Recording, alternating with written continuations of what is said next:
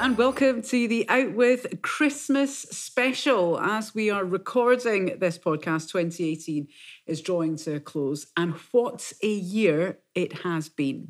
Listeners in the UK will no doubt feel the news agenda has been somewhat dominated by Brexit, while those in the US might feel the domestic politics in the form of uh, Donald Trump uh, have been uh, omnipresent, while listeners in China may feel that the accomplishments, accomplishments rather, of President Xi have been the defining story of the year. But out with these headlines, there are many, many more stories that have been begging to be told. Now, we've tried to cover as many of these as we can on the podcast, but I and the team recognise that there are a lot more stories out there.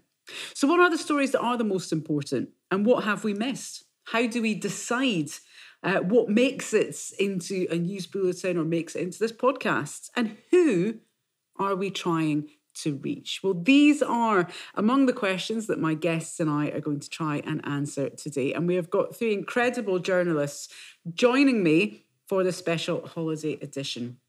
First of all, Kevin McKenna, thanks for coming uh, into the kitchen. Kevin is a veteran journalist and commentator here in Scotland.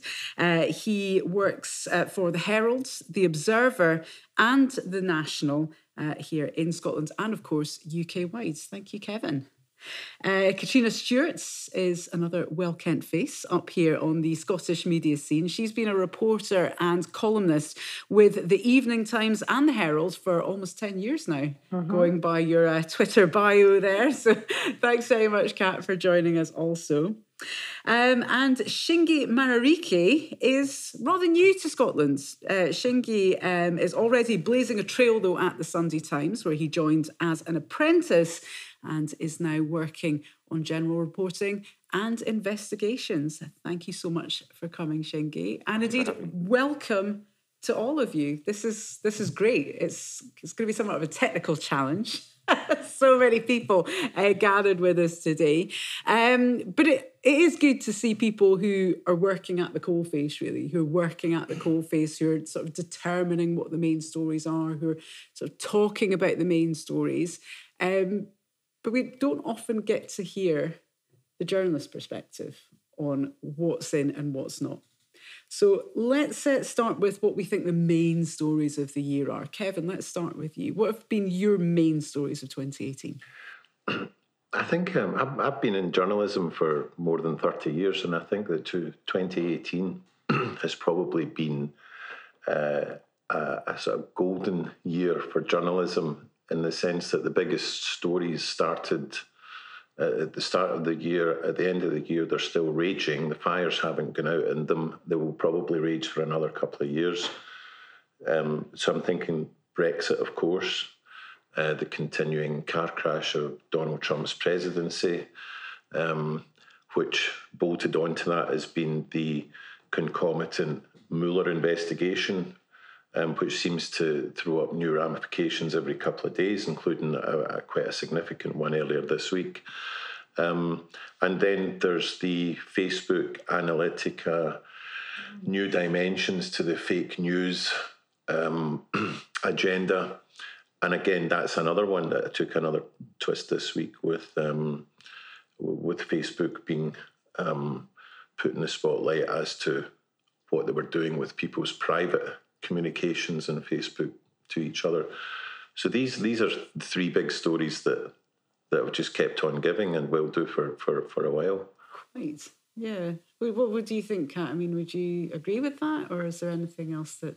Yeah, absolutely. I mean, I think the theme for this year has been that people's sort of general dissatisfaction with the way things are has really kept bubbling and bubbling and is now boiling over. And so we're at a point now with Brexit where there is kind of fury, and with Donald Trump, there is fury.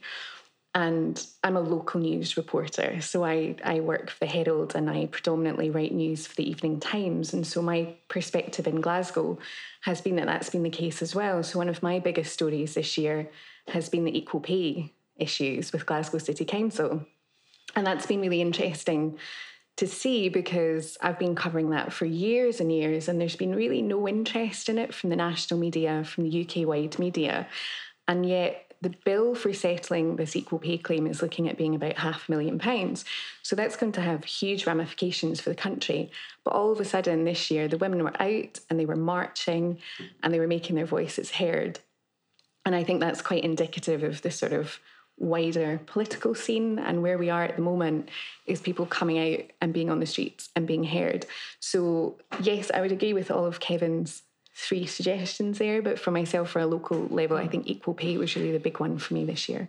And it is interesting that equal pay story because I've heard it. I've, I've spoken to quite a few people about this story, and the the the overwhelming sense I get is people saying, this is the biggest sort of stoppage of labour since the women uh, at Dagenham, at the Ford plant in Dagenham. This is also something which is, you know, I heard figures up in sort of up in the billions. There's the millions of, you know, equal pay claims that need to be settled. It's something that could bankrupt the city of Glasgow uh, council, which is no small municipality. Yeah and yet it, it, doesn't seem to be getting any traction. And there are so many stories out there which just do not seem to be getting any traction. But then there are other ones which are getting one could say a bit a bit too much airplay. So lots to lots to unpack if we are to mm-hmm. use the, the, the lingo of the kids from today. Speaking of the kids of today Shingi, um, you are you are our, our, our, youth representative, if you like. I say that because uh, I don't think I'm allowed to be classed as a millennial anymore.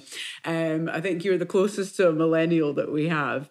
Um, so you're bringing a different perspective to this. Mm.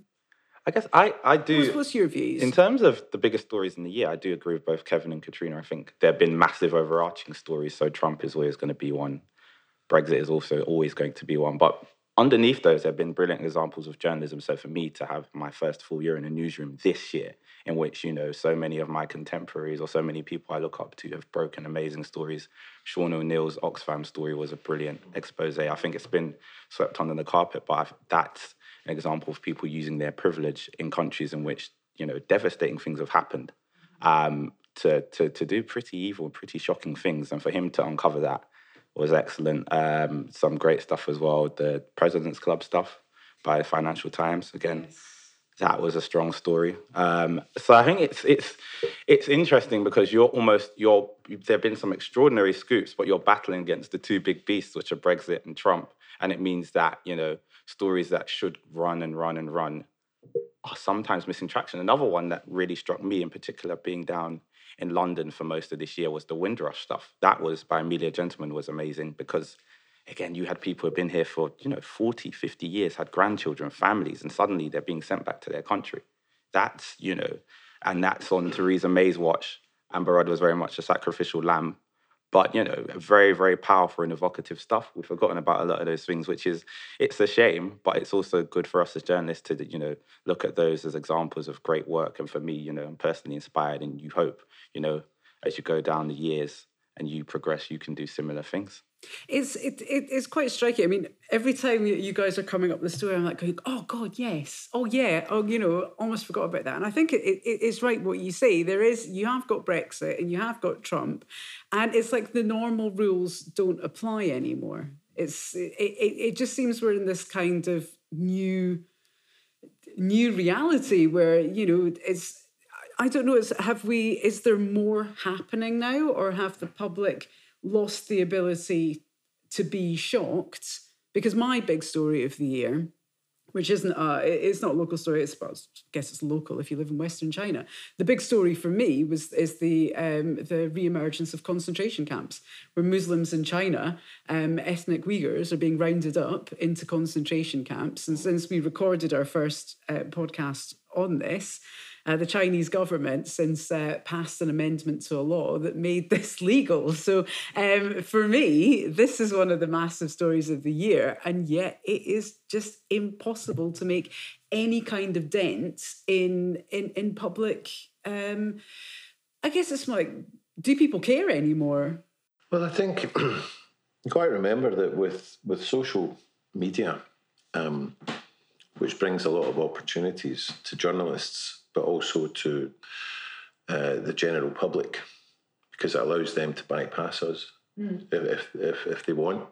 Um, but it also means that they're they're ripe for exploitation, as we've seen with the, um, some of the Analytica issues. but the, the, what's been happening in China is the same kind of thing was happening during the rendition of um, prisoners at Guantanamo um, with no trial. Uh, Britain's participation in that, and Britain and America and its allies spent an awful lot of time, an awful lot of money, and an awful lot of expertise to ensure that the reality of these um, concentration camps and the way that they were being conducted by by um, countries that fancy themselves as the champions of democracy mm. Um, and countries who have traditionally said that China is um, the enemy of democracy. Um, China doesn't need to. Uh, um, Britain and America don't need to take any lessons in other countries and how they treat people. And and and, yes, I agree with you that the issues at, stake, as you as you've just portrayed, haven't been given a, a, massive hearing, but that that has uh, uh, social media and the way to exploit it has enabled governments to uh, distort it this way and that way to diminish a story or to kind of breathe life into it, which I suppose makes our jobs, if you like, even more important because you know we have to continually question the sources that we have and and how our stories might be interpreted, where we're getting them from.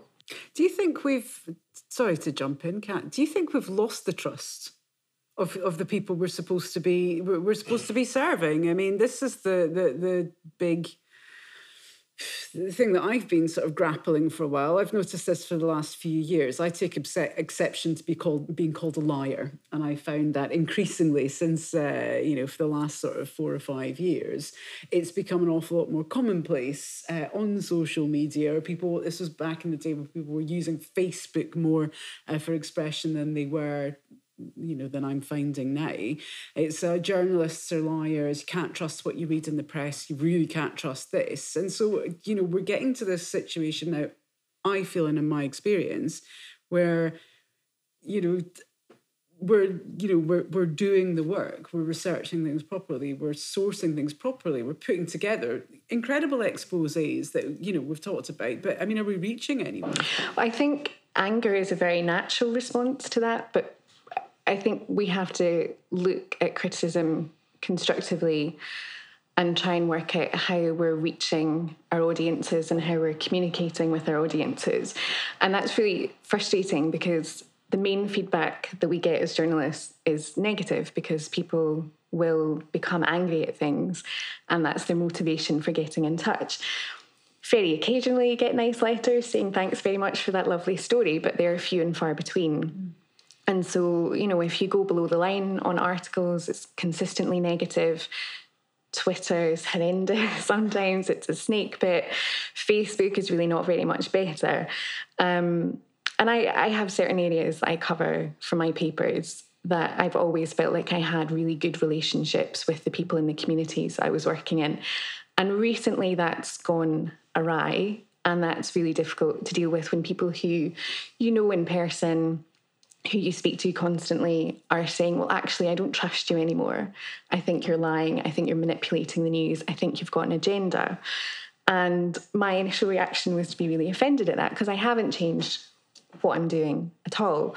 Um, but really, uh, there's a lot of self reflection that I think needs to be done, and we need to work out mm. why it's gone wrong and how we're going to fix it.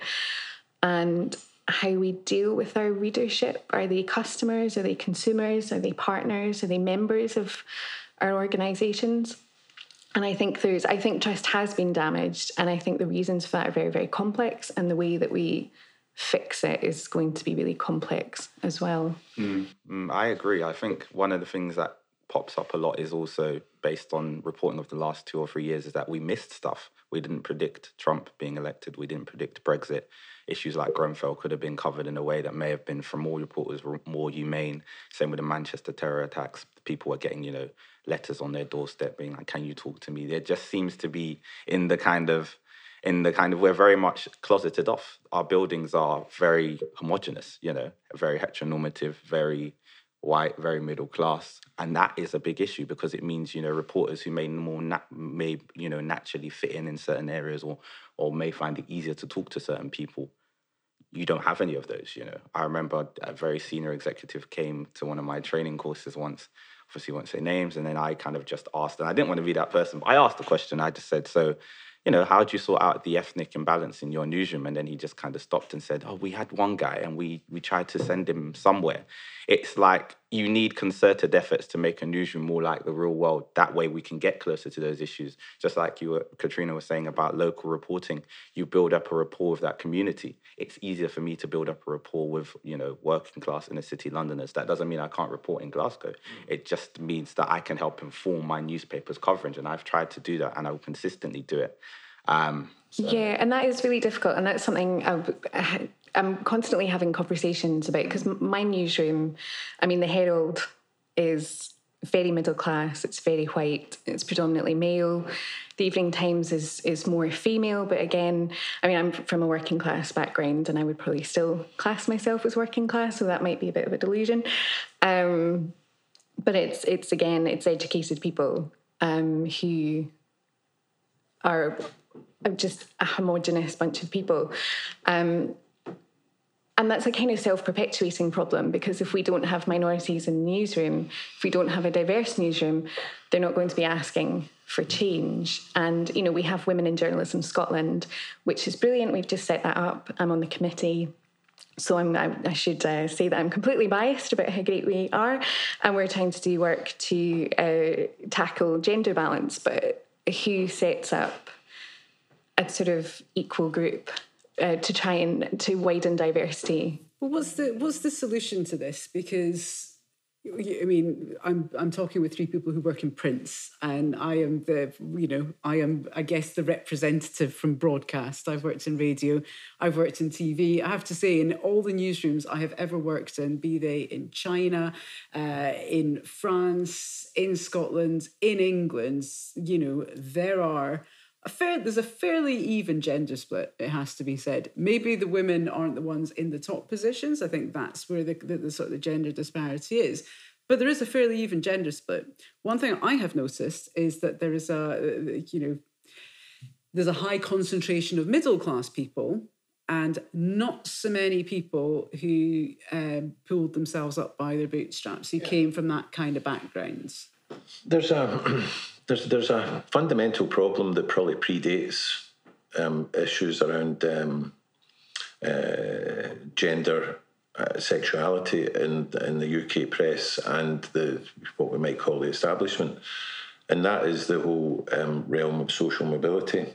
newspapers, um, journalists like you know, we like to think that we probably have wield more influence than we actually do. Um, Especially now. We we like to think that we're we're quite a kind of you know down to earth. Um, listening body of people who are in touch with all the kind of the eddies and flows of, uh, of British social life, but actually, in terms of social mobility, um, the amount of the disproportionate amount of journalists in the UK what? Sorry, I'm eating a spicy snack and it's a lot spicier than I thought. Carry on, Kevin. Sorry. Social sure, mobility. Yeah, choke. No, you're just choking because of what I'm, I'm over here getting a cup of tea. You're a snack. You're listening. You are the only person taking this seriously. You're listening to every word. Yeah, there's, there's a there's a disproportionate amount of um, privileged people, people who went to the, the most expensive fee paying schools who went to Oxford or Cambridge or maybe one or two other anointed universities. And this pattern happens across government, both in the government and in the opposition. Labour traditionally have just as many disproportionate number of the elite, the affluent elite, as, as the Conservatives. The BBC, I don't know what it what it's playing at because it just it seems that every senior executive, or many of them, who either join the BBC or who depart from the BBC have this umbilical cord with the Conservative Party. Um, well, I don't know about that.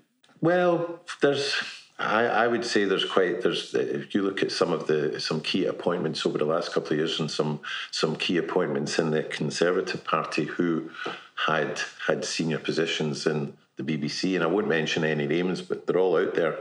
Um, I think there's at least an issue to be addressed, but it happens. It's the same in Scotland. I don't think it's just the BBC though. If you look at oh, the yeah. amount of journalists from Sky News, from the Daily that, Mail, that's what I was papers, going on to because I'm talking about. You know, we've got the BBC.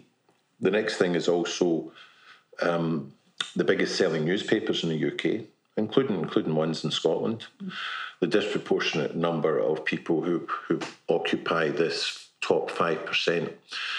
In Scotland, we have we've got 12 first division judges. At any given time, eight or nine of them went to fee-paying schools. Now, only five percent of the country went to one of these schools. Therefore, you could be one of the best lawyers, one of the most gifted, most just, uh, and able lawyers, male or female, in Scotland. But if you didn't go to the right type of school, you've got no chance of getting to the top of your profession in Scotland. And this is modern, diverse, enlightened, bright Scotland. So what's the solution then? Do we? I mean, do we need quotas? Do we need? I mean, how do how do we tackle it? Because you know, let's just I think it's fair to say there's a bit of the, you know, we're not as representative as society. Um, our our newsrooms could be more diverse. How do you tackle that? I mean, I think for me, as I said, I come from a working class background. Um, there was absolutely no encouragement given at school to be in a position where you're going to university or taking on a professional job. And I think mentorships are really important. There's already a very good scheme in Glasgow schools working with mentors, but I think if I had had a role model at that time, if I had had someone who was taking an interest in my career, and that is eventually what did happen. I got into journalism because someone took an interest in me. That's such a good point. Um, and encouraged me and I wouldn't have this job now. And there's still very much a sort of imposter syndrome sense. Sometimes, you know, if I'm doing something like this or I'm on the BBC, my overwhelming sense is, what on earth am I doing here? Mm. I shouldn't be here. I don't belong here. And it's a huge hurdle to try and get over, and it doesn't really go away. And I keep hitting this microphone because Sorry. I talk with my hands quite a lot. Um, and yeah, so I, I, I think it starts really young. I think it starts in schools, and and things have changed a lot. I am actually technically a millennial millennial Hala, but I will forgive you for your mm. earlier comments. Uh, millennials post nineteen eighty, isn't it? Is it? It's pretty elastic. It's to... Eighty two and onwards. Oh right, well, then I am definitely not a millennial. Slightly older millennial. People who've been born um, in the millennium and were only about eighteen. yeah, but then even I wouldn't be. No, I thought you were eighteen. So that's, either Generation like X yeah. or Generation Y, but I could never remember which way around it is. Um, yeah, so I do think things are changing in that regard. I think uh, there's a lot more acknowledgement of the importance of social mobility in schools, but we're probably, you know, we're not going to see the benefits of that for some time yet. Mm-hmm. But yeah, I think it starts very young. Um, and I mean, I'm quite radical. I would abolish private schools. Yeah, well, if I, I if I had my way. So that would uh, that would certainly help. But I don't think. Uh, think I don't even, yeah, Eton College has done a lot of damage. The charitable yeah. status of charter private schools is one of the biggest anomalies mm-hmm. and um, mad things about modern UK and Scotland. There how, are many mad things. How, how, There's so many mad things. How we have this pattern of privilege in Scotland. I'll talk about Scotland because I haven't lived in England, but I would say it's probably even more embedded down there. That these schools, which can charge thousands and thousands and thousands of pounds per term, somehow are able to get charitable status from the government, um, and and and to what they will say, well, okay, we will we will do some nice social outreach things. We'll paint somebody's shed.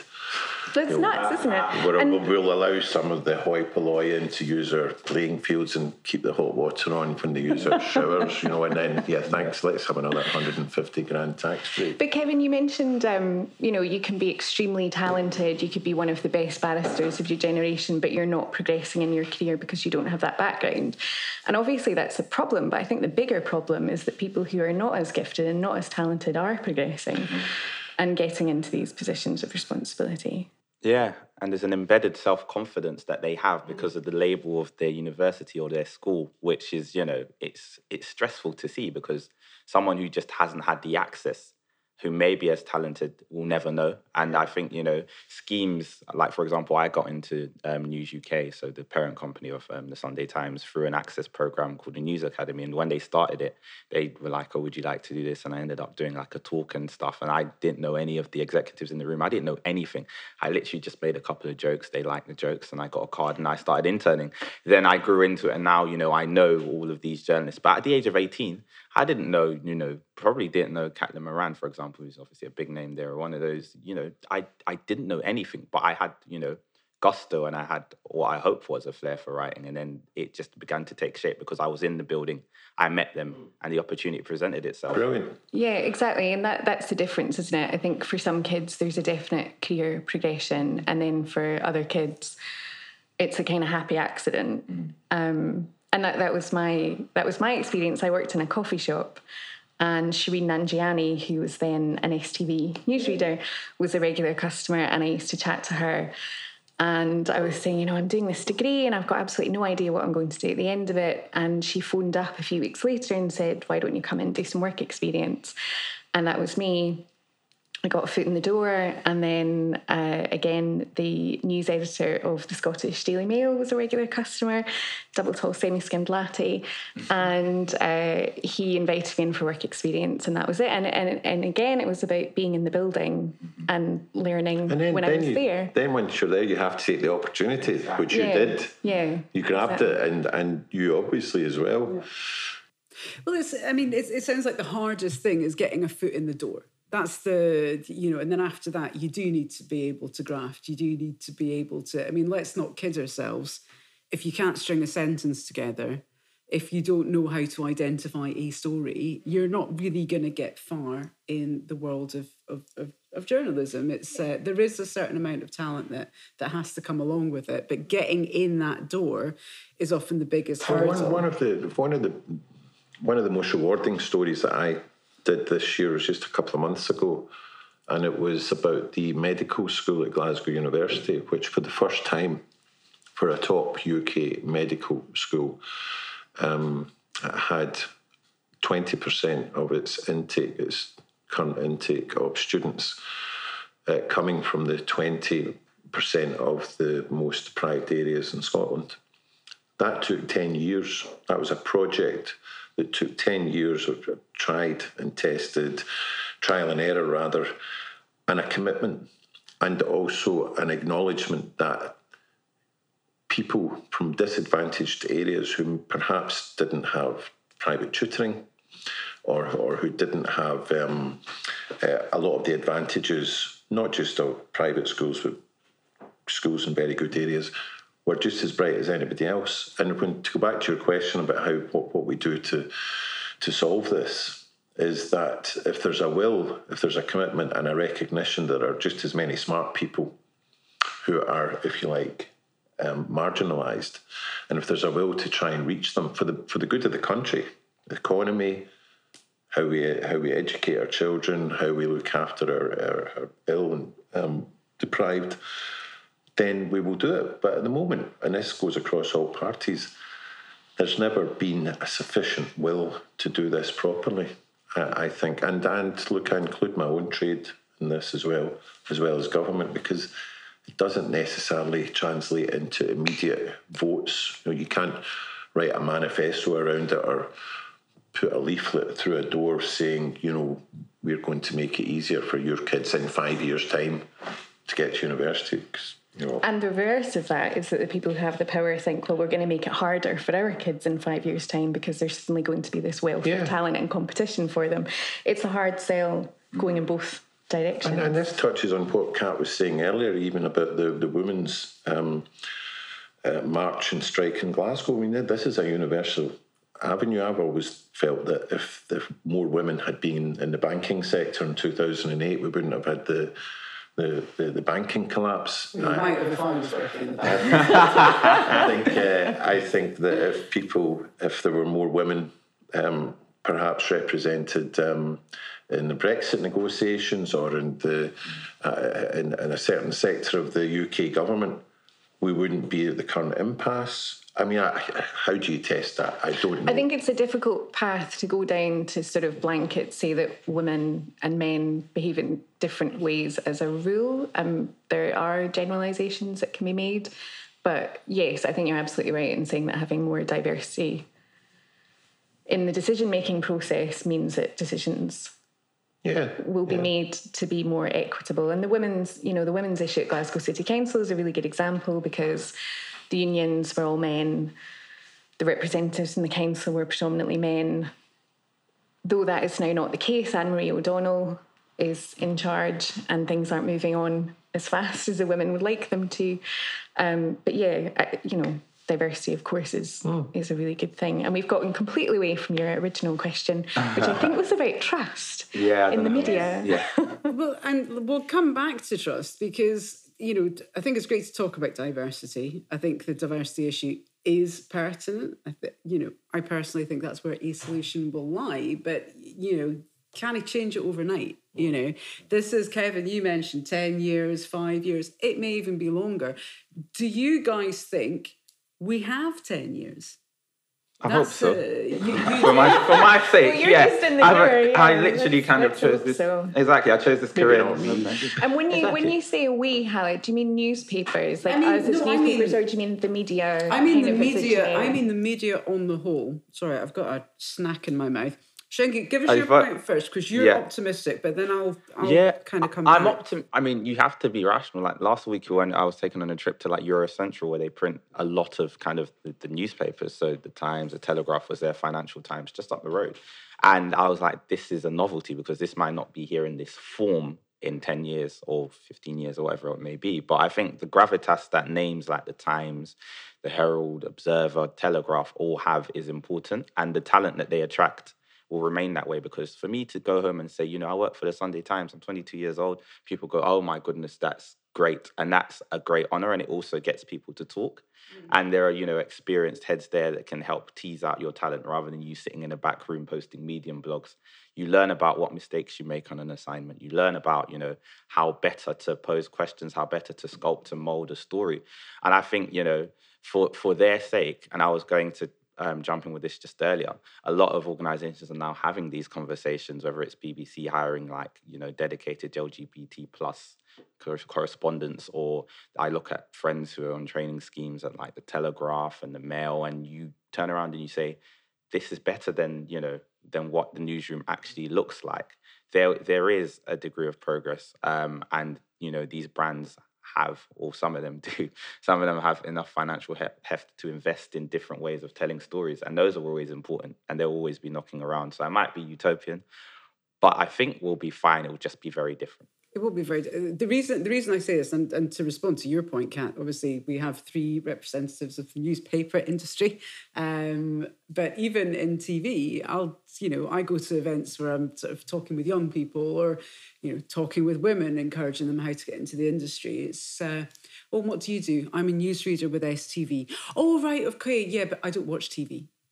And that's what I hear so often. I don't watch TV anymore. I don't read the paper. I don't, read, the, don't read the paper. Yeah. yeah. yeah. And it's like, and so this is all fair and well. STV in Scotland is a name that carries, you know, a certain amount of clout in the same way that the BBC does UK wide and internationally, the Sunday Times, the Herald and Times, you know, and the Observer and the Guardian. These are all names which I, accepting, you do carry a, an awful lot of uh, an awful lot of heft, you know, an awful lot of, you know, there is still respect out there, but, you know, how many copies of the of the paper do you shift? How what are our viewership figures like? and and that's the and they're only going in one direction and i know we're trying to combat this by trying to embrace social media and embrace dig- if i hear the word embrace digital you know one more time i will hit my head off the desk we're, i get we're trying to adapt but who's our audience who is our audience who are we talking to I was at a briefing recently for the new Nine show, the new uh, BBC Nine O'Clock news programme, and they were talking about diversity and about how everybody who watches the programme will see themselves reflected back. And it does sound very much like they're trying to be all things to all people. And I don't I don't know if we can do that. I think we need to have diversity of brands to try and reach different groups of people because you know, people have different political leanings and they have different ideas that they trust. Um, and I, I, think we're in a real kind of transition period at the moment. So my job's changed immeasurably, and I think that's similar to a lot of other newsrooms. I don't know what it's like um, for you, but I have to write my own headlines now. I have to source my own pictures and crop my own pictures. We don't really have sub editors anymore. So I'm doing a lot of the work of a sub editor. Um, there's a huge push for digital, so I'm also repackaging my stories for digital, and that's very different from in print. So it's a case of separate headlines for the website, a picture gallery for the website, making videos. And so our newsrooms have had huge cuts in headcount. There's far fewer people, but we're still having to produce not just the same amount of content, but more content because we've got web specific and we've got paper specific. Um, and that's that's how things are done at the moment. But I'm not sure that's a sustainable model. And I think we probably need to try and narrow down our focus rather than broadening it out. Mm-hmm. And I think we're also still trying to work out what people want online. I mean, I can spend you know, I went to Burma last year. I went to a Burmese refugee camp, and that was an incredible experience. And I wrote about it. And that to me, you know, that was a story that took a lot of time and it took a lot of effort and it was well researched. And I, you know, I agonized over every element of it. And hardly anybody read it on the internet. And yet I wrote six lines about a new Krispy Kreme donut opening and I think about 250,000 folk clicked on that. Yeah. You know, so I keep using the word complex, but it is. It's just so complex trying to work out what people want, how we appeal to them. Um, oh. but, is there, but is there an answer to that? Because I, I, again, if I take my own experience, I moved back to Scotland to launch a TV show that was uh, supposed to be answering the needs of what people wanted. The the show that we started was bringing Scottish UK international news all into one program. We were all super proud of it. We thought we did an amazing job. You know, it earned me an RTS nomination. Fab. But no one watched it.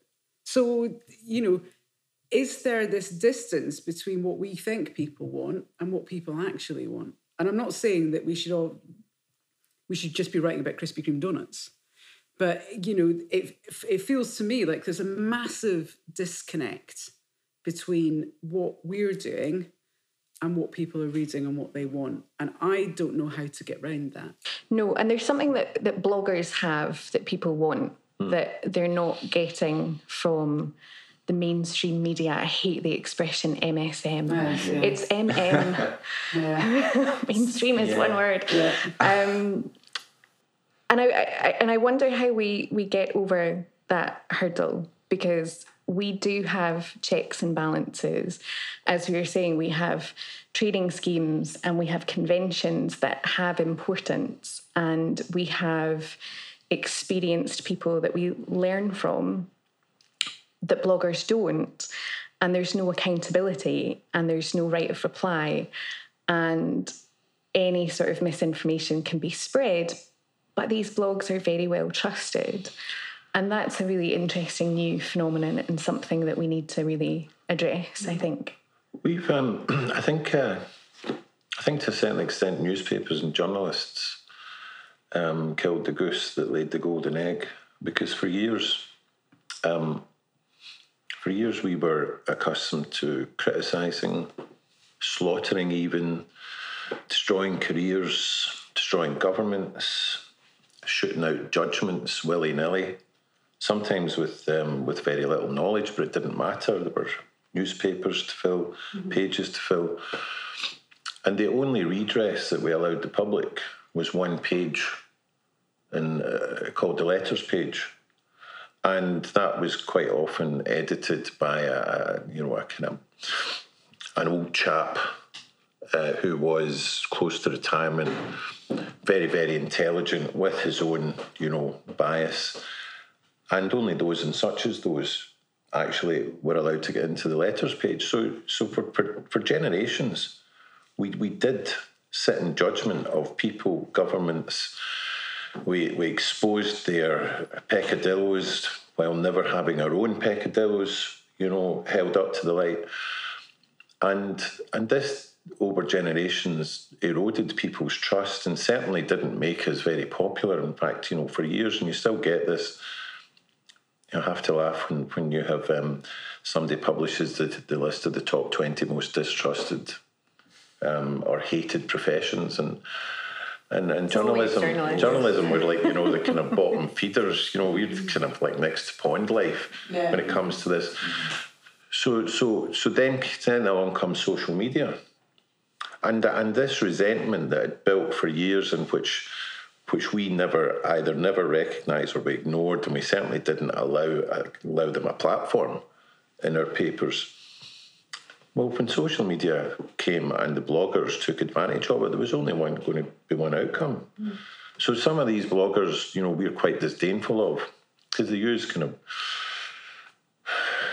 unparliamentary language. They can, you know, they upset people. They can, they have kind of some dodgy agendas, but but again, for generations, we, we, we haven't behaved very well either.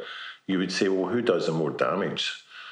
You know, somebody like a red top tabloid who can destroy an individual's reputation, um, uh, you know, who, who will devote pages, and actually not just red tops, I mean, we're all guilty of it, um, with some, you know, prurient, detailed sexual pe- peccadillos. I think that's what people want to read how can we then sit in judgment of bloggers who kind of might use the odd kind of disdainful or rather kind of um, unparliament, unparliamentary language with uh, you know, with some swear words and being a bit provocative.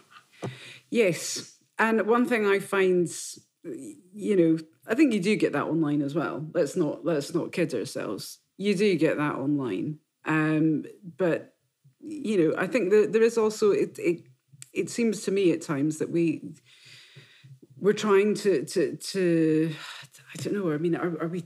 You know, we're recognizing that there is an issue. We're recognizing this perhaps distance between ourselves and our readership, ourselves and our viewership. I mean, are we going around it in the right way? We're trying to do more clickbaity kind of stuff, where you know there are opinion pieces are, are, taking up an awful lot more of the paper than I think they used to. But back in, you know, when we had newspapers in my house in the, you know, in the early 80s when I grew up, there were there weren't massive comment sections. Why why have we I mean this one of my sort of the issues I have is, you know, massive chunk of the paper is opinion journalism. Why should I care what such and such thinks about the, you know, the the you know what's going on in the world today. I mean, are, are, are we responding to it right? I, I, I, don't know. I mean, if I guess if we all had the answers to these questions, it would be. Yeah, I think we're looking at it in a really short term way. You know, clickbait has worked for a while and it's produced the results for a while, but people are wise to it now. Well, what kind of results? You know, I mean, what's the results? What's the...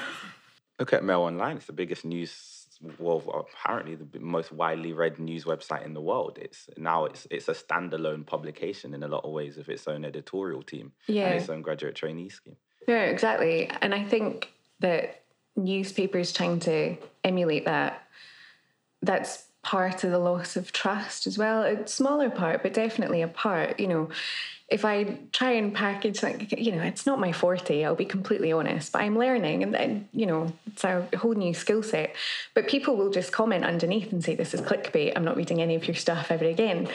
Um, so it's very short termist way of doing things, and people are not stupid. They very quickly get wise to our. Are we treating our readers as if they're idiots? Our readers and our viewers. Are we talking down to our readers and our viewers? I think um, I think an element, a significant element of the UK press always has. I, I have to laugh when I hear people talk about some kind of gold, far long ago golden age of of journalism in the UK and newspapers where everyone was honest, we were full of integrity, we gave all sides of the argument and it could be trusted. And we were all about being papers of record and telling people what the facts were. Mm-hmm. Nonsense. It's always been an element of manipulation. Newspapers have always been owned by very, very rich, in the UK, very, very rich white men with agenda, political agendas. And um, the only thing that their money can't buy immediately is influence. So, uh, you know, okay, you can buy influence up to a point. But if you buy a newspaper, you've, you've got influence. It's absolutely naive to think that these newspapers traditionally um, had ever been um, paragons of virtue and truth. They never were. Sometimes they were, but they all had their own agenda. I mean, even even the BBC and I, I, loads of people I know in the BBC, great journalists, but it is the state funded instrument of the state, the, the, the state that it has to scrutinise, and for the most part it does well, actually funds it. And it's aware of that. We funded too. But, you know, if you look at, you know, when I was growing up, um, you know, the, the BBC's coverage of events in Northern Ireland was, was disgraceful, it was distorted. Um, the BBC's coverage of certain aspects of the Falklands crisis, of the banking crisis. But what, what do you expect? You know, every, to, to imagine that these organisations, this, this massive organisation with so many journalists and so many interests funded by the state, can always, always see that little thin line of, of truth and integrity at all times is probably un, uh, saddling unfair expectations in the BBC. Of course, it's going to, depending on the kind of bias of the of the editor of the day or of the year, um, it will fall in. I have to say that's not just specific to. And it's not just the BBC, it's, it's any news organisation. But it's the only one that's state funded, though. Mm, I worked at a state funded broadcaster. I've worked at In the UK? Uh, well, you know, this is overseas, and I, you know, I'm not going to name any names, but I've seen, uh, you know, the same I think we are all human. Oh. We're, we're not robots. We're never going to be completely impartial. I think it's um, there is there is an element to it, but regardless if it's the BBC or if it, you know the BBC gets accused of being such and such things, STV gets accused of being very natty or very you know whatever. The the Sunday Times will be accused of being I don't know quite quite you know it's, it's a Murdoch paper no so you know it's uh, you're an instrument of the establishment. You are. I am. I, have always wanted to be part of the establishment. And turns out now I am. It's marvelous I didn't get my jacket or my special badge but there we are. I mean it's I guess my point is that there is a no one's ever going to be totally uh, you know down the line. And there, there, there is always is it just time to accept that you know it, are we putting enough emphasis are people expecting too much of their new services? And is, do they is, want is, impartiality? Do people want impartiality? because people, people want to read what yeah. they agree with yeah. and will project. You know, one of my colleagues david leask is a very skilled very intelligent talent yeah, yeah. and 50% of the people hate him for being a tool of the state and 50% hate him for being SNP. So people project their own assumptions yeah. onto your writing. I'll write something that I think is very fair and very balanced. And then the next day, look at the comments and I'm being accused of this, I'm being accused of this. You know, there's a whole swathe of Rangers fans who hate me because they think that I'm a Celtic supporter. Oh, and then there's a load of Celtic supporters who hate me because they think that I support the Orange Walk and that I'm a Rangers fan. Neither of these things are true, but that's the perception that's built up. And so people will read what they want to read. And I'm not sure there's that much of an appetite for impartiality is that a sign of the times or is it or, or has you know has it always been like this i mean i think you're being hugely well i mean i've got way less in terms of way in the way of experience but i think you're being naive if you go into journalism and think it's always going to be straight down the line and straight you know even with the bbc and you know impartial completely sticks to facts and doesn't use facts in a in an elastic or imaginative way. Um, I just think the onus is on you as a reporter um, or a person, first and foremost, a person of principle, to do what you think is right and to stand up for yourself when you think something's wrong. And it takes time for you to develop that. Sometimes, you know, might just creep around to the subs bench rather than tell my editor, but I you try and make those calls. Um, I mean, you can't say the same for everyone, but that's just life. But I think, yeah, I think you you you've you've hit on a quite a, a good point there, and I think the perhaps when we, we look at the challenge between, you know, professional journalists or instruments of the state, whichever way you want to look at it. Mm-hmm. Um, but with professional journalists, there is always that, you know, we're not paid enough to, you know, to to, to, to, do this for anything other than conviction. You know, it's, uh, you know, you're, you go into it to, to, to, to, to bear witness, to tell stories, to, to talk about things that are happening and to reach out to people. The reason that I've been, you know, tugging at my forelock is because I want to be able to, you know, to, to, to talk to people and, and tell them what's going on. And my anxiety comes from the fact that I'm worried that we're not getting to people. But you, you know, I don't think anyone around this table or anyone at the organisations that we work for, you know, anyone's getting into it to be deliberately misleading. Um, and, and, and that's where the kind of the, the innate quality will come from. And I'm sort of hoping that, oh, was that my buzzer? Um, I'm kind of hoping that someone will, you know, that will eventually filter through, that these things could be cyclical. Like we'll go through a phase of, you know, we'll be trustworthy and then we're going to be untrustworthy. And it's just a, a, a case of, of hitting those, those troughs and so on. But it's, um, it, it, strikes me whenever I see, you know, I noticed this after the Scottish independence referendum there's all the crowdfunders for we're going to launch a new TV channel. We're going to launch a new this, you know, this is the real media. This is the real, you know, the the, the real news, what they're not telling you. And, you know, now I've watched a few of these things. And I remember watching one, uh, you know, this is our new, this is the real news. Don't listen to what those liars, liar STV, liar, you know, STV News Tonight are doing. Um, or, you know, you watch this thing, you just think you're fighting perceived bias with bias. Yep. yep. And you're not doing it very well. I was, I was. Yeah, like we're having kind of a whip round for an autocue for the program. I was really like, depressed during the independence referendum at the the demonstration outside of the BBC, and and I gather there was another one attended by the usual suspects a few months ago. Yes. Um, yes. And uh, remember it well. And and the, these people will will um, we'll use this phrase liar when when it may only be an error. Yeah. You know, mm. so somebody gets something wrong, he's a liar, which then means that they're accusing this person of um, deliberately um, twisting something, doing a lot of hard work in the midst of it, putting it out. Um, rather than just accepting might have been a mistake. Yeah. Um, newspapers have, you know, for all those stories that we're talking about, yeah, uh, 20, 2018 has been a golden year for journalism. The, the big tragedy is that in the last 100 years or so, um, journalism has probably been never been less well equipped yes. Mm. to convey the nuances, the the all of the um, the different directions, the different tributaries of news, and sort them out, sift them, evaluate them, analyse them. Because, I mean, the Herald and, and Times, I worked in the Herald as an executive 13, 14 years ago. There's probably fewer than half of the journalists currently at the Herald and Evening Times that there were when I was there.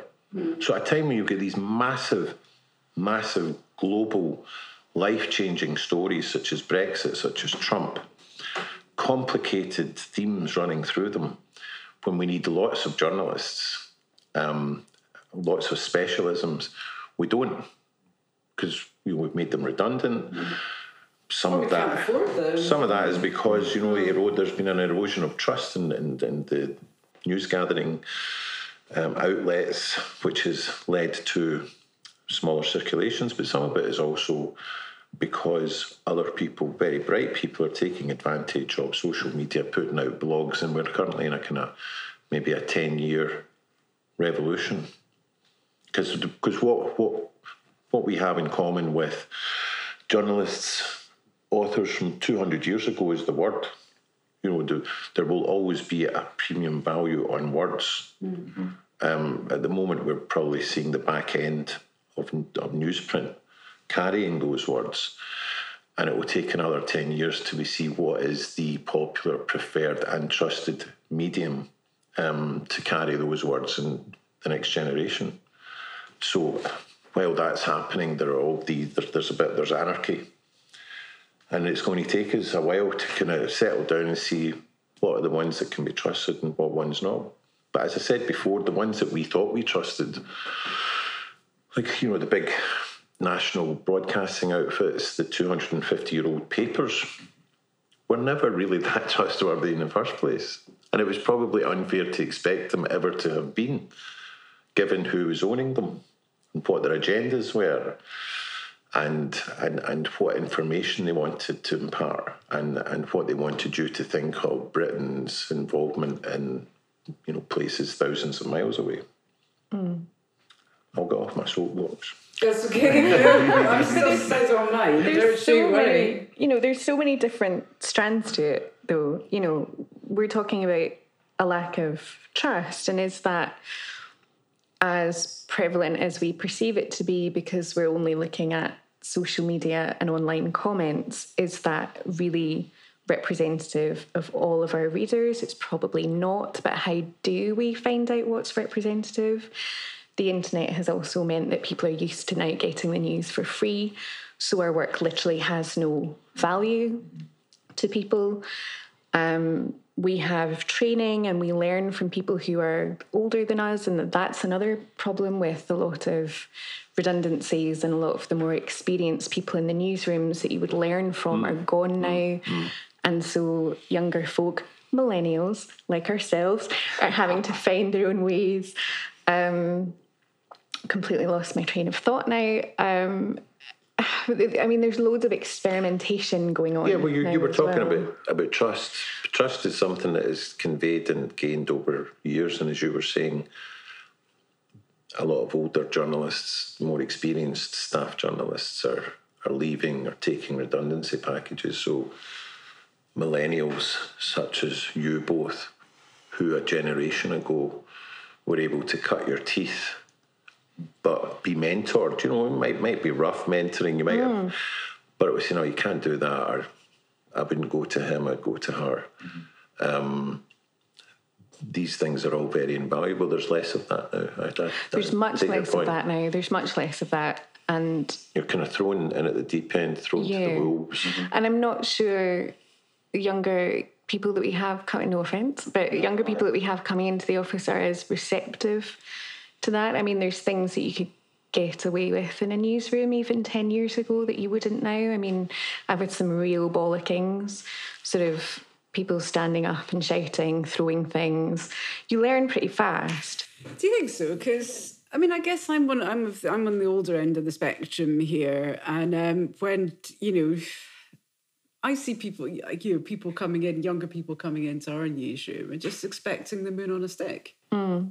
Yeah, a lot of people. Um, yeah, that's what I'm saying. They're not as receptive to this kind of knuckle down and work hard. Rough work that of, phone for three hours. Yeah, you know what I mean? Exactly. Or even or, just the other thing I see is just a startling lack of ambition. It drives me lippy. Mm. You know, like you give someone it's like, oh yeah, I found this on Twitter. That'll do. It's like, no, it won't. I need you on that phone for two hours. And yeah. if you're, you know, it's and that's that's a big problem with this inter- internet based journalism is you can just find something on Twitter or Facebook and stick it on a news website yeah. and call it a story where there's no phone calls going in, there's no reaction, there's no balance, there's no content, there's no additional information.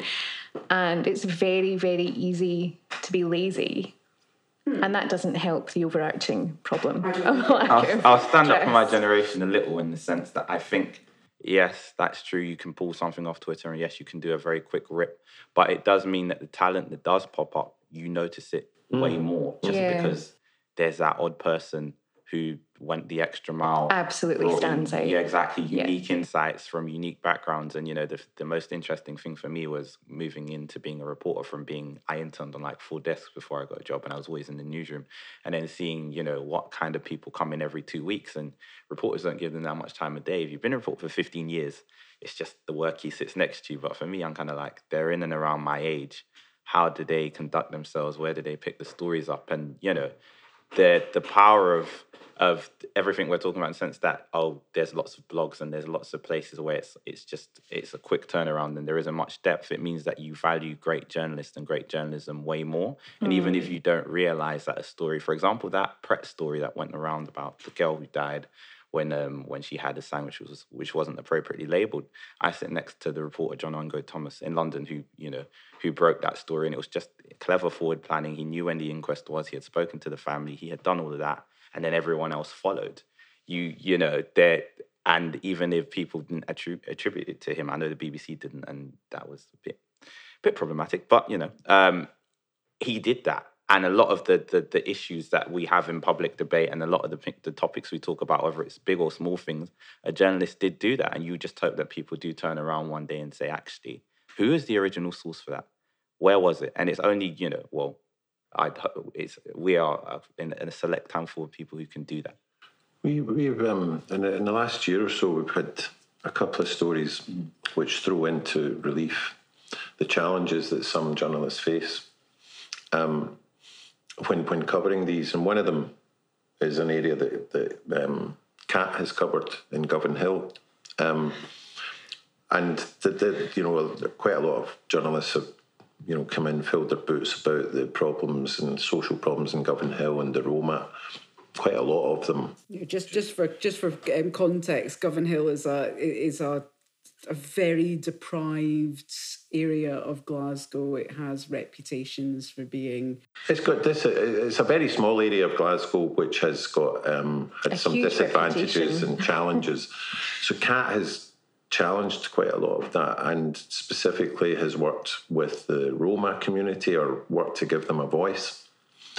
And frankly, neither she or, or me or, or people like Carole Cadwalladr at the um, the Observer, whom I'll, I'll talk about in a second, are paid enough to take the amount of abuse and threats, and, and this is actually something that women get more than blokes, um, uh, for uncovering something that makes some people feel uncomfortable. Um, so Kat's had it for, for, for trying to give this um, th- this uh, poor community a voice and to actually try and address some of the fiction that has grown up around it, and it's gone beyond mere criticism. You know, it's it's it's horrible, misogynistic abuse. Carole Cadwalladr of the Observer has done the same over the last year and a half with regard to the quality of information and and uh, you know the links between Facebook, Russian dark money, certain um, data analysis firms without mentioning any in particular, because I believe there are some legal issues going on. um, and and for that, you know, she's she's been lauded by the industry, but she has been she's been subjected to Absolutely. absolute abuse and and threat, and you know, threat to life. Um, from quite frankly, from people, Sorry. some people who ought to know better, and that makes it more authentic. Just pouring a cup of tea. Um, so, so there's these issues as well. You know, there, there are there are big global issues. There's there's when you're talking about trust, you know, you could say right. The two biggest stories last year or so: Brexit. Last two years, Brexit and Donald Trump, ongoing Donald Trump. And you could say with a certain amount of conviction that Trump got to the White House and we we got Brexit because a certain amount of the people in America and, and Britain had the wool pulled over their eyes. Were basically sold lies. Now I know I know it's not that. I mean, this is my highly subjective opinion, um, and when when these big things happen, these big important things happen by big, important, powerful, moneyed people, then you know the erosion of the trust starts at the very top. And then people begin to question the sources of information, which is ourselves, quite rightly. Absolutely. I think, I mean, Brexit's one of these things that we haven't actually touched on in this podcast, mainly because it gives me.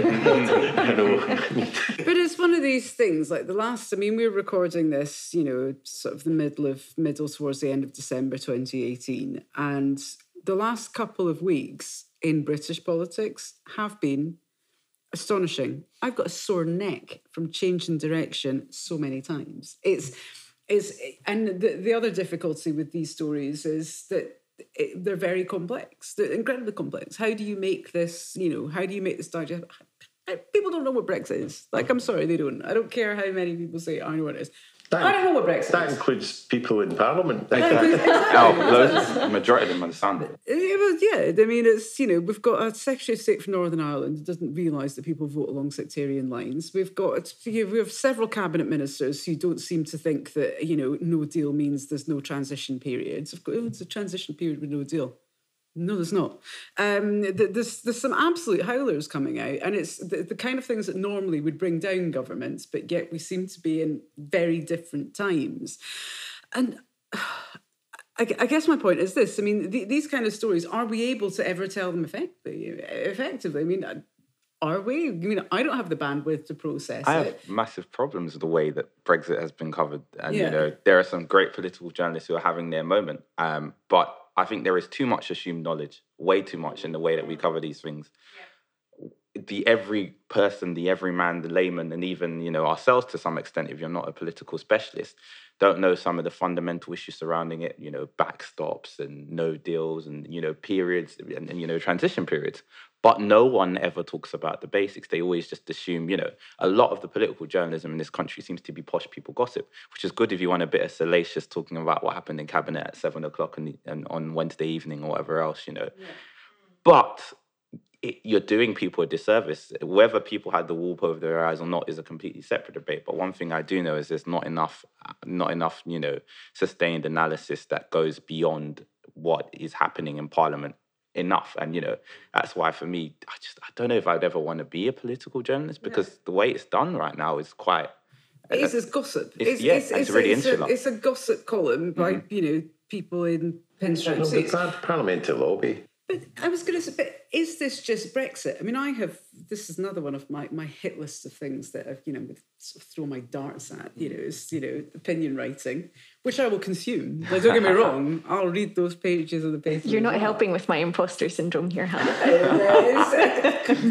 come on now, come on now. But with political writing as well, I mean, it's uh, with with political writing. Has there ever been anything other than a gossip column? It's Are we covering politics? specialist knowledge that is that a, a very anointed, very tiny anointed few are given access to, and it's a club. Hmm. And for the most part, it's been a white male club, and it's been very, very exclusive. There's still a lot of that about.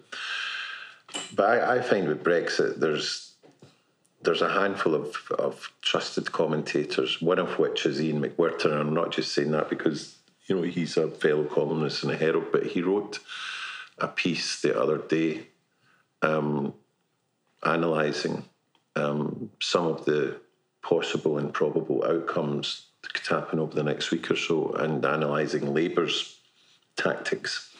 And it was one of the most clear-minded pieces with regard to what has happened in the last two weeks in Brexit in the UK. There's three or four others like that. But quite often I've found that Brexit is an excuse for a lot of male members of this gossip club to take refuge in. They don't need to be creative. Um, there's not much new you can write about it. Nobody really knows how it's going to end. Nobody knows what's going on. So you can take refuge and write about it for 11, 1200 words and, and, and say what you like and just put the same buzz phrases in. Hmm. Backstop, free movement, customs union, Norway, Norway plus, access to trade, and just kind of make sure your column has all. In fact, you could probably find a, a, you know, you know a program, an online program, just put it into your computer to make sure at the end of that 1100 words you've got 10, a lexicon of 10 of these phrases. Fine, Brexit yep. bingo. They're all there. Brexit Fine, bingo. I can send it. and, and then the sub editor who, who handles it looks, you know, he's probably handled hundreds of these and looks at it and thinks, yep, it's all there legally, it's fine, let get it in. Yeah. The best bit of, uh, sorry to cut you off, Kat, the best bit of Brexit reporting I have ever seen, and I maintain this, it's a children's television programme on RTE, and they got the um, political editor to come in and basically stand beside a plasma screen and explain in children's TV language what a Brexit is, what a backstop is, what a border is, what border controls are. And I was sitting there for, I think, three minutes, 31 seconds, absolutely enraptured because I was like, this is, I have learned more from this than I have from two years. You tell me the link for that. yes, but, but, but that's the, that that was a public service, mm. and I was like, you know, and we can draw our own conclusions. The fact that it was an Irish broadcaster doing this and not one, you know, not one here, but it was it was absolutely incredible, and I found that a lot more useful, a lot more illuminating than any of the the, the gossipy, the gossip. And another reason this is on the in the forefront of my mind is because I've just been working on a an explainer series explaining what these terms mean and my head's ready to explode but it's um it it's hard. Yeah and you don't want to patronize people but you also don't want to as you say assume knowledge because people hear all these words they don't understand them and they think well this is not for me. Yeah. and they just switch off and they don't engage with the debate and that's not even just a brexit thing it's a left wing thing, it's a trans rights slash feminism thing. We, the media, develop all these buzzwords and catchphrases and build these new lexicons that we assume that people understand because we understand them. But if you're not exposed to them constantly, then it's a complete and utter turn off. And I think that, you know, the BBC has been quite good for publishing a few explainers on the website and that is something that we should be doing. I mean, obviously, for print, you've got a certain word count that you can't go over. And so if you can just say backstop rather than going into explaining or how that affects the Irish yeah. border and etc., you just you don't have the space to do it. But yeah, I mean there's no reason why we shouldn't be doing that online. But then that comes down to resources. And so it's all of these different things that we've been talking about just feeding back in again. And I guess our readers are also, you know, it for example, if it's the Sunday Times, your readers are of a certain ilk, whether it's class or background, or they're more politically inclined, we assume. So we don't have to do that. But what about beyond that? And isn't there a public interest and a public duty as a journalist? Yeah, mm. I'm very aware of the time pressing on. Um, I, I, I, do. I have a plumber coming round soon, and uh, Kat, you've got to get back to work. I do. Um, let, us just let's write it. None of us has a crystal ball. Otherwise, we'd be making a fortune writing Brexit articles. Um, but just as we look ahead to 2019, what are going to be the, the, the defining issues and stories that we are covering, that we should be covering, and just in general the general direction of where we're going to go as a, I guess as an industry. Uh, Kevin, let's. Um, I think that uh, 2019 is going to become very interesting in America for the, the US presidency as the um, the Mueller net begins to close in on the Trump family, as has begun to happen this week. That's the week before Christmas. Because um, there is talk of Trump maybe having to fall on his sword um, uh, if, uh, sometime soon so that he may be able to escape close scrutiny. What that may or may not do for America and its relations with the rest of the world is up for grabs, but it will be quite substantial. I think also Brexit by this time next year um, we'll, it, it will have bedded in and we will know the consequences or otherwise. And if the consequences are as bad as people like me and others have been saying, then you have a massive implications for Scottish independence, among other things. Ah, yes. Um, in fact, isn't it great that we've gone a whole hour with without discussing Scottish independence. I think that's a Depends who record. you ask. That's a record in Southerner this at the table. I uh, and now, you know, there, you still can't get away with those from, from those two stories, but there are other things like you know the ongoing cover-ups by the Catholic Church in terms of child sex abuse. Um, you know, the the two years after the, the the kind of start of the Me Too movement, has it lost a bit of momentum, or have kind of dark forces managed to somehow quietly take it away from the front of the agenda, which is something that may uh, I'd be wanting to discuss at some point next year as well, because it's curious how it Let's do a Me Too party. Let's do it. and then it's I don't know, maybe I'm being paranoid, but and Who then knows? It's difficult to predict anything in this day and age, isn't it? But um, yeah, a Me Too party. I'd be interested in pursuing that a bit. Uh, Kat, what are your thoughts for the year ahead? I think Scottish independence is going to be really at the fore uh, for us as we find out what happens with Brexit. If we find out what happens with Brexit, perhaps this time next year we will be back in your kitchen, still confused, how we're all clueless. still talking about it. well, Jacob Rees-Mogg thinks that you know might it might take fifty years for it to settle down. Yeah. which is okay for him because he's a multimillionaire. I He's think he's, also vampiric, so he's got time, doesn't he? He's the undead. allegedly, allegedly, please. felt like we could test. Easy enough to test, isn't it? we'll have to wait a Have night. you got a I mirror? guess. Steak. oh, I went straight for a steak to the heart. You just went for a mirror. That doesn't make me look very good, does it? Gosh. Um, I think the Scottish media this year really kind of failed to adequately cover the Gender Recognition Act in Scotland. I think we were not brave enough about it.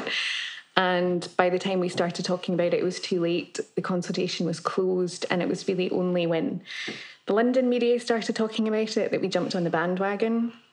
So I think there's a real lesson to be learned from that for next year. For We're not brave enough. No. no, I think well, I, I think female writers were worried about the impact of anything that they might say, and I think having a lot of men in charge of newspapers didn't help because I think a lot of men just see it as something that doesn't affect them, and there wasn't really any kind of interest in it. And when it is a minority group like trans issues, that can be quite difficult to sell to an editor because they want topics that are going to appeal to a lot of people. Um, and as I say, once we started writing the dreaded opinion pieces about it, This is just me. This is just me. This, and um, you know. you know, and once we started looking at it, it was really only because the the London media were doing it, and I don't think there was much of a recognition that by that point the consultation in Scotland had finished. It was too late, and we were only just starting to have those conversations. I think they are going to very much be at the fore in 2019 as they should be Scottish independence and I think community reporting. That's perhaps not what will happen but what should happen. We really really need to be connecting with communities and covering oh. all the stories that we've missed. I mean if you sorry I'm totally going on now but if you look at you know a week ago we were so transfixed with Brexit. There were two massive stories that happened in the one day. There was child suicide mentioned at Prime Minister's questions, and a woman got lost and bled to death in a hospital. Yes, that was an awful story. Those two would otherwise have been agenda setting stories, and we're so bothered with the hullabaloo of Brexit that we miss them. So, uh, yeah, I, I think more than my predictions for next year is more lessons that can be learned and things that we should be taking on board for next year. Quite, quite. And I agree with you, I have to say. I'm not very, it's not often I'll put my opinions out there because as a TV broadcaster, you kind of get, you know, sort of hammered with that kind of thing. But um, I, I agree that we are very, our bandwidth is taken up with these big stories like Brexit with Trump and the, the, the local things which are arguably affecting people more or touching people more and the, stories that people are close to. But I don't think it's that we're deliberately not covering them. I just don't think we have the the end. The, we don't have the bandwidth. You know, it's um, we don't have the you know. That's the work of four men, and there's only one of me. You know, it's uh, it- it's hard, and that's a constant struggle. I think that that that we all have. Shingi, let's. What, what, are your what are your lottery numbers that it we should be, be uh, that we should be too dissimilar to what's been across the table. I think what I'm hoping for in the way of Brexit coverage is maybe now that it's well, it's it's rumbled on a bit is that people start looking at the, the, the debris that's been left in, in in its wake. For example, you know, whole government departments have had two or in some cases, you know, two or three ministers in charge of them. Education is one that springs to mind straight away. You know, deep people's lives are being impacted young people are going to be impacted by Brexit. They haven't had a, uh, a, a, stable education secretary for a while now. Jo Johnson left, Sam Gyimah left in the same year, a few months apart. You know, it's it's it's uh, it's doing real damage, and I think that would be hopefully picked up on when people actually go, hold on. But this department has had now like three three different people in charge. Look at universal credit because Amber Rudd's back in and you just kind of on welfare and pensions and you just kind of you you you do hope that there will be the odd reporter that actually sifts beyond the kind of you know buzzwords and the politics to actually do some of the real real life real life stories and you know looks at its implications. And i think some people will because they realize hang on i'm getting a bit bored of hanging around the lobby. I'm getting a bit bored of just you know reading the the, the uppity analysis online and i'm going to do some stuff on actual you know people's real life scenarios. Um, so that's that's I guess what I hope for, and I'm I'm optimistically predicting it too. Excellent. Well, then I am optimistic as well. We are going to have to draw a close because Kat, your editor, is going to give me a nasty phone call in a second. so um, let, us draw this to close. I want to thank all of you for, for sharing your opinions um, and, and for having this discussion. Thank you to, to Kevin, to, to Kat and to Shingi for the discussion. And also, I'd like to take this opportunity to thank the other incredible contributors uh, to the Out With podcast. And you've really made us, I think, a, a, a real standout addition to the podcasting community. I want to name check a few of you now. Thank you, Josh Chin from the Wall Street Journal for bringing uh, his insights into the Uyghurs and the state-sanctioned oppression they face from China into the into a wider domain. Thanks also to Stephen Carroll from France 24 for explaining the Greek financial crisis and its repercussions, its ongoing repercussions on the European project.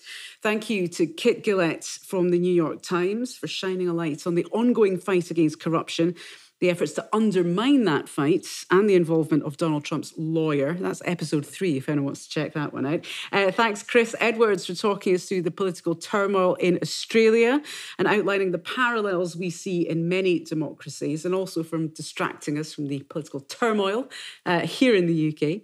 Um, thank you, Matt Schrader, for explaining China's Belt and Road Initiative and explaining why Beijing is on the road to global trade domination. Also explored the fate of Nazanin Zaghari Ratcliffe and other dual Iranian nationals who are caught in the middle of tortuous relations between Iran and the West. And that's all down to British Iranian journalist Sanam Shantyaei, who was speaking with us earlier this year. We've shone a light on the little known story of nuclear waste from Scotland heading to sacred Aboriginal lands. With that's with James McAneny. The Scotsman journalist Martin McLaughlin has talked us through the unusual business dealings of one Donald J. Trump right here in Scotland. And the Guardian columnist Eve Livingston has explained what the Me Too movement actually means and what, if anything, has changed. I think we are going to do a Me Too part two when we uh, examine the fallout of that in a bit more detail. These are just some of the issues that we have tackled on the podcast, and there are many, many more out there waiting to be told. Now, we're going to take a break over the festive periods, and when we relaunch, it will hopefully be uh, with an exciting new partnership. In the meantime, please have a listen back to our previous episodes and do get in touch with us. Join the conversation by tagging at Outwith Podcast on social media and let us know what you think. Subscribe so that you never miss an episode. Leave us a rating because I love stars. And um, all that's left for me to do is to say thank you so much for all your support. Thank you to our thousands of subscribers thus far. Um, it has really been our pleasure sharing these stories with you, and we're looking forward to doing more in the year ahead. All the best for 2018, all that remains of it, and we wish you all a very successful, happy, and healthy 2019. Bye bye.